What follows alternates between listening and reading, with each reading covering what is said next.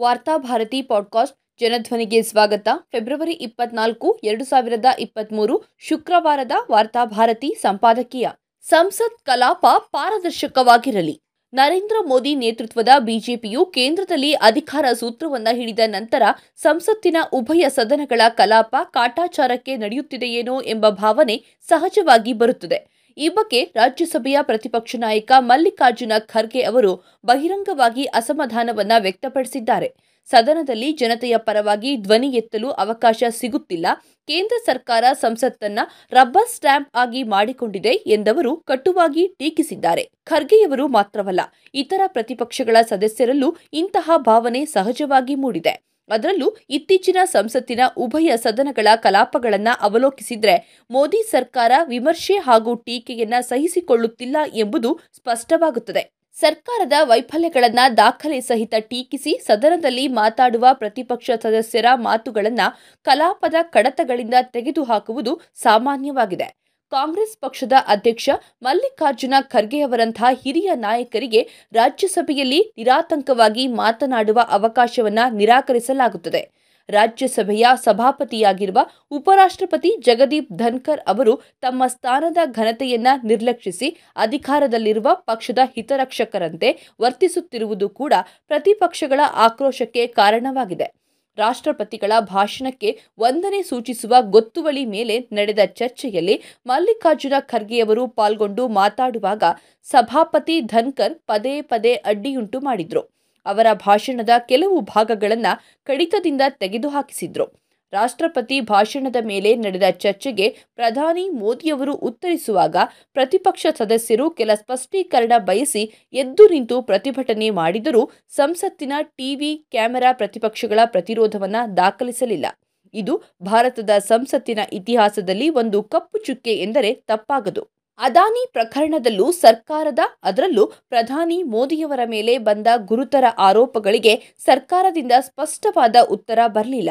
ಈ ಕುರಿತು ನಡೆದ ಚರ್ಚೆಯಲ್ಲಿ ಪಾಲ್ಗೊಂಡು ಉತ್ತರಿಸಿದ ಪ್ರಧಾನಮಂತ್ರಿಗಳು, ತಮ್ಮ ಮೇಲೆ ಬಂದಿರುವ ಆರೋಪಗಳಿಗೆ ಉತ್ತರ ನೀಡುವುದನ್ನು ಬಿಟ್ಟು ಪ್ರತಿಪಕ್ಷ ಸದಸ್ಯರನ್ನ, ಅದರಲ್ಲೂ ಕಾಂಗ್ರೆಸ್ ಅಧ್ಯಕ್ಷ ಮಲ್ಲಿಕಾರ್ಜುನ ಖರ್ಗೆ ಮತ್ತು ರಾಹುಲ್ ಗಾಂಧಿಯವರನ್ನ ವೈಯಕ್ತಿಕವಾಗಿ ಲೇವಡಿ ಮಾಡಿ ವ್ಯರ್ಥ ಕಾಲಾಹರಣ ಮಾಡಿದ್ರು. ಪ್ರಜಾಪ್ರಭುತ್ವ ವ್ಯವಸ್ಥೆಯಲ್ಲಿ ಸಂಸತ್ತು ಇರುವುದು ದೇಶದ ಜನಸಾಮಾನ್ಯರ ಜ್ವಲಂತ ಸಮಸ್ಯೆಗಳ ಚರ್ಚೆ ಮತ್ತು ಸಂವಾದಕ್ಕೆ. ಸರ್ಕಾರದ ಲೋಪದೋಷಗಳನ್ನು ಟೀಕಿಸುವುದು ಪ್ರತಿಪಕ್ಷಗಳ ಹೊಣೆಗಾರಿಕೆ. ಪ್ರತಿಪಕ್ಷ ಸದಸ್ಯರು ಅಂಕಿ ಅಂಶಗಳ ಸಹಿತ ಆಡಳಿತದ ಲೋಪಗಳ ಬಗ್ಗೆ ಪ್ರಶ್ನಿಸಿದಾಗ ಸಮರ್ಪಕ ಉತ್ತರ ನೀಡುವುದು ಸರ್ಕಾರದ ಕರ್ತವ್ಯ. ಅದರ ಬದಲಾಗಿ ಉತ್ತರದಾಯಿತ್ವದ ಹೊಣೆಗಾರಿಕೆಯಿಂದ ನುಣುಚಿಕೊಂಡು ಪ್ರತಿಪಕ್ಷಗಳ ಸದಸ್ಯರ ಬಾಯಿ ಮುಚ್ಚಿಸಲು ಯತ್ನಿಸುವುದು ಸರ್ಕಾರಕ್ಕೆ ಶೋಭೆ ತರುವುದಿಲ್ಲ. ಸಂಸತ್ತಿನ ಕಲಾಪಗಳು ಕ್ರಮಬದ್ಧವಾಗಿ ನಡೆಯಬೇಕು. ಯುಪಿಎ ಸರ್ಕಾರವಿದ್ದಾಗ ಟೆಲಿಕಾಂ ಹಗರಣದ ಸಂಬಂಧ ಬಿಜೆಪಿ ಸದಸ್ಯರು ಪ್ರತಿನಿತ್ಯವೂ ಸಂಸತ್ತಿನಲ್ಲಿ ಕೋಲಾಹಲವನ್ನ ಮಾಡಿದ್ರೂ ಅವರ ಪ್ರತಿಭಟನೆಯ ಸ್ವಾತಂತ್ರ್ಯಕ್ಕೆ ಚ್ಯುತಿ ಬಂದಿರಲಿಲ್ಲ.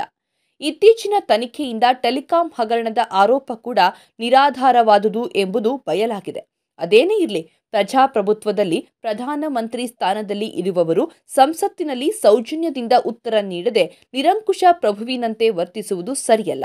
ಅಲ್ಲದೆ ರಾಜ್ಯಸಭೆಯ ಸಭಾಪತಿ ಕೂಡ ಸರ್ಕಾರದ ಆದೇಶ ಪಾಲಕರಂತೆ ವರ್ತಿಸುತ್ತಿರುವುದು ವಿಷಾದದ ಸಂಗತಿಯಾಗಿದೆ.